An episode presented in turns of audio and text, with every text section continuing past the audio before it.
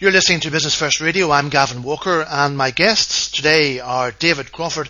David is the Technology, Media and Telecommunications Partner at Deloitte here in Belfast, and also Paul Lee. And Paul has been the uh, the lead for the TMT predictions report for 2012. And we'll talk to Paul in a moment about some specifics on that. But let me go first of all to David. David, you're very welcome. Thanks, Gavin. Thank you. David, we're talking um, in advance of an event that's happening this evening in the Science Park. I wonder, could you tell us a little bit about that and, and the, the reason behind it and what's, where it's come from, please? Yes, certainly. Um, basically, um, Deloitte, as a, a, a, global firm, have been running the predictions um, publication for a number of years now, and uh, last year was our first year of uh, a formal launch in Belfast, which we ran down at the Science Park. Um, and attending at that time were around about 30 to 40 of people in the technology, media and telecoms industry locally. Um, tonight's event is a follow-on from that and a follow-on from our activity in the Fast 50. Uh, and tonight we have an excess of, of 80 people attending from the industry sector, which I think is, is testament to the, the key focus on technology as a sector, um, particularly for Northern Ireland. Yes, of course. And it's uh, the the event itself is is really to highlight the results of the of the predictions report. Where where does that come from, and, and is it a UK wide or a global report? It's it's a global it's a, it's a global survey covering um, uh, basically over 70 countries um, where it's launched, and, and it covers everything through obviously the, the various different sectors and from the, the companies across the globe. And what it does is it gives an insight into um, clearly predictions in, in, each of the individual sectors. Um, and, and one of the areas that we're now able to actually focus on is the, the sort of success in terms of our predictions and, and what is coming true in, in relation to um, the, the survey outcomes, which is proving actually fairly consistent uh, in line with the, with the information that's being provided.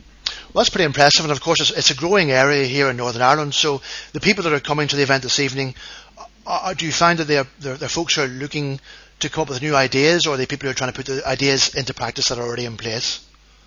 I think it's very much a mixture of people in, in, in the sector who clearly just to get a bit more of a feel for what's happening in the, the, the wider marketplace, and obviously where areas of growth uh, are available. Um, and it's coming. We're, we're holding the event at uh, the, the Northern Ireland Science Park, which is clearly one of the focal points for technology in Belfast and Northern Ireland. Um, and the mixture of people is everything from um, software developers through to some of the indigenous businesses that are already set up in Northern Ireland and, and clearly successful at this stage, but looking to, to grow and develop. Yes, of course, and that's where really the, the, the report itself comes into to being. So I'm going to have a quick chat now with, with Paul Lee. Uh, Paul was the lead on this this year's predictions report, uh, and Paul, you're very welcome to Business First Radio. Can we can we have a bit of a look at the report itself and maybe some of the sort of the, the highlights and the headlines that came out of this year's report, please? Sure. Yeah, I mean, I think um, one of the big questions which is being asked at the moment, given the state of the uh, global economy, is what happens to the con- consumer tech sector um, if the um, economies are going to be pretty poor uh, and if consumer confidence is down. And when we've looked at all the different factors and looked at all the data, um, our view is that what's going to happen is actually quite positive. Uh, so we're expecting, um, in terms of units, and when you look at all the televisions, smartphones, etc., being sold, the global number of units will go up. Um, and certainly what will happen is um, the share of wallet for consumer tech uh, will increase. Um, and um, so you know, even if, say, the overall revenues um, sort of are, are modestly uh, growing, um, we'd expect momentum behind consumer tech to remain there. Well, now, is that, is that being driven by the um, emerging economies, uh, Paul, rather than, than our own, which seems to be in a bit of a stalemate um, at the moment? It's various factors. So, uh, emerging companies, emerging countries are certainly um, sort of voracious demands um, for uh, consumer technology, um, both with those just emerging from, um, say, uh, the, the, most basic levels of, of, income, as well as the, uh, the, those who are seeing um, fast-growing uh, incomes. Um, but we also see that um, happening in developed countries too. One reason is that uh, when you think about uh, the cost of technology, because of things like Moore's law and the rapid improvement in technology, um, what you can get for your you know, £100 today is significantly more than what you could get uh, a few years back. And uh, just to give an illustration of that, if you were to buy a TV set um, back in the 70s in the US, which is the most competitive TV market out there, it would have cost you about, say, $380, $400. And if you adjust that for inflation now, um, you could get uh, not just a TV set, but you could get a network computer. You could get three smartphones mm. and three tablet computers. Yeah. Um, so what you can get for your money uh, is a lot more significant. And also we see a structural shift towards um, a lot more focus on people buying and regarding uh, as important uh, and as useful uh, consumer technology. So as consumer technology has gone very much now, obviously, into the mobile area, and I've, I've, one of the interesting things I think from the report was the thinking that rather than just having one tablet, we're going to have people with, with a number of tablets, and I wasn't very sure why that would be the case. Can we look at that? Yeah, sure. Well, you know, if you think back, say, 15 years ago when you first started having the digital mobile networks, GSM networks uh, starting, um, you know, most people would uh, never ever think about having more than one uh, mobile phone. Um, and when smartphones came out, you know, the view was, why would you ever want to have uh, more than one smartphone? And a big question for a lot of people was, you know, is it, do you go for a BlackBerry or do you go for an iPhone? And what actually happened is a lot of people went for both. Uh, and the reason why was because uh, each was specialized for a task. So um, Blackberries are very good for entering text, and um, iPhones and other um, full screen uh, smartphones are very good at um, browsing and looking at pictures, etc. Sure. So similar thing is going to happen with tablets. They're going to become more specialized, and that happens with all product devices which have momentum behind them. Is that they become more specialized. So one big difference in terms of tablets will be uh, there'll be a lot more viable seven-inch tablets as well as a seven, as well as the 10-inch tablets which are mostly in use. Uh, the processes in them will vary quite a bit. The cost of them will vary. Um, the economic model will also vary. So so far, what we've had predominantly is a model whereby you, know, you pay for the device and the manufacturer makes gross margin on the sale of the device. Uh, we're moving to a model where you will have some vendors who will distribute um, tablets, you know, such as Amazon, uh, with the aim of recouping the investment um, in the tablet from sales of content. Um, and you know, another factor is likely to be um, where you've got enterprises or companies providing employees with tablets, um, they may well insist that the tablet is only used for business use. So that same person may go, I'll buy another one for my own personal use too. Okay. Well, there, there, there seems to be there's, there's two sides to that. The, first is the positive, obviously, and that it drives the, the sales. But the second mm-hmm. side of it is that there are now there are so many I don't know if the right term is platforms, but so many different types of, of these these um, bits of machinery that guys who are, who are putting together apps, etc., are having difficulty keeping up with it.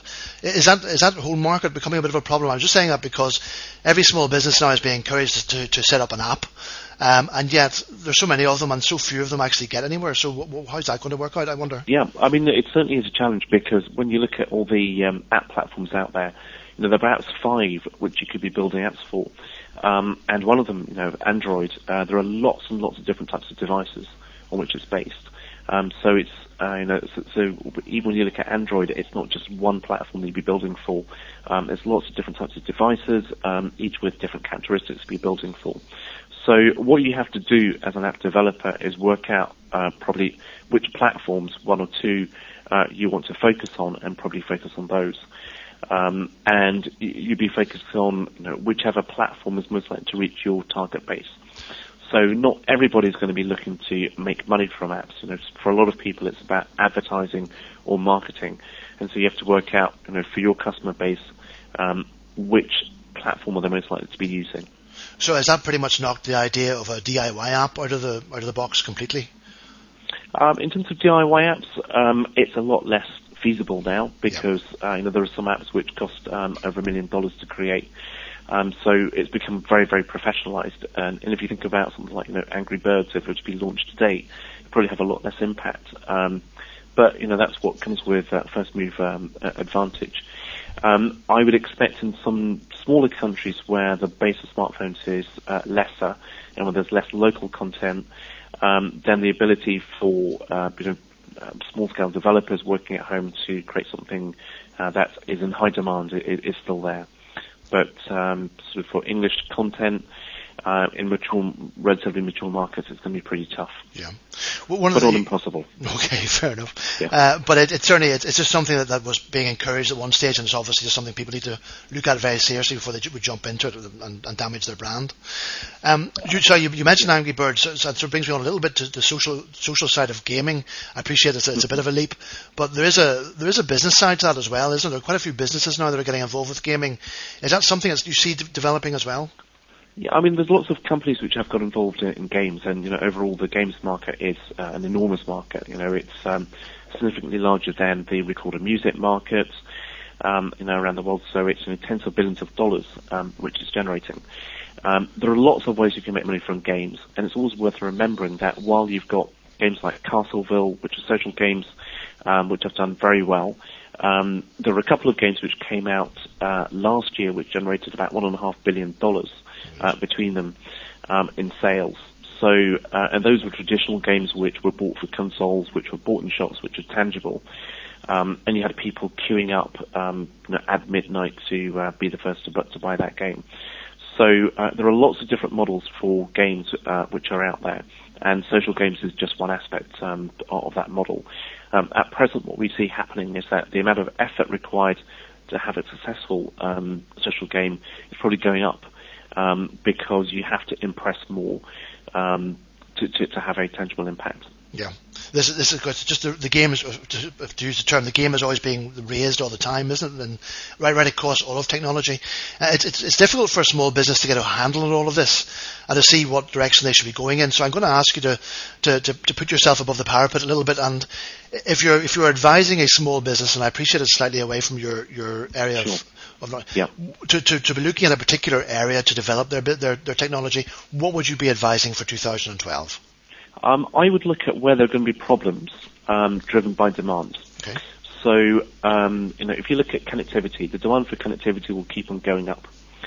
Um, you can't rely on a single network, say like cellular mobile, to deliver that. Um, so there'll need to be clever ways of using all the different networks available to people uh, to do things like Wi-Fi switching, switching between Wi-Fi networks and cellular mobile, um, or even using short-range wireless technologies to deliver content. Um, so, you know, these are problems which will be created by demand. So they're good, positive problems to fix in that when you come up with a solution to that, there'll be demand for that. Um, you also look at, you know, what do people enjoy from using devices or technology? Um, and you try and understand what's happening there and develop products and services which meet that demand. It doesn't mean that you have to be um, the company which rules the world in terms of delivering a particular solution. It may well be that what you want to do, and there's no harm in this, is building uh, a solution which then gets bought up by a larger, often US tech company, and gets incorporated into their overall platform. There is no shame in that whatsoever. So you know, it's not that everybody has to become, um, you know, the same scale as, uh, as Amazon or Apple or SAP. Great if you can do that, but you know, building a small scale um, SME level profitable business um, is a great thing to be doing as well. Brilliant. Excellent. Listen, Paul, thank you very much indeed. There, there's, there's, there's a lot there. It's all very exciting stuff. There's a lot happening. It's a lot moving along, and it, and there, it sounds like there's still a lot of opportunities. I think think sometimes some of us look at it and say the whole thing is just completely uh, overwhelming, and there's no real way into it. But you've given us a few ways in there, so that's great. I won't ask you to give away all the, the, the excitement for this evening, um, but I, I, leave it for this evening. So this evening at the Science Park, uh, and and then will, is the report available online, or will it be available? Do you know? Yeah, the report's available online. Um, so if you just do a search for Deloitte Predictions 2012, um, in whichever browser you want to use, you should be able to find the um, the report. That's brilliant. I tell you what, we'll, we'll, put that link actually beside this podcast so it can be found directly from there. So, Paul Lee, thank you very much indeed, and thanks also to David Crawford. Okay, okay. thank you very Bye much. For now. Bye. Bye.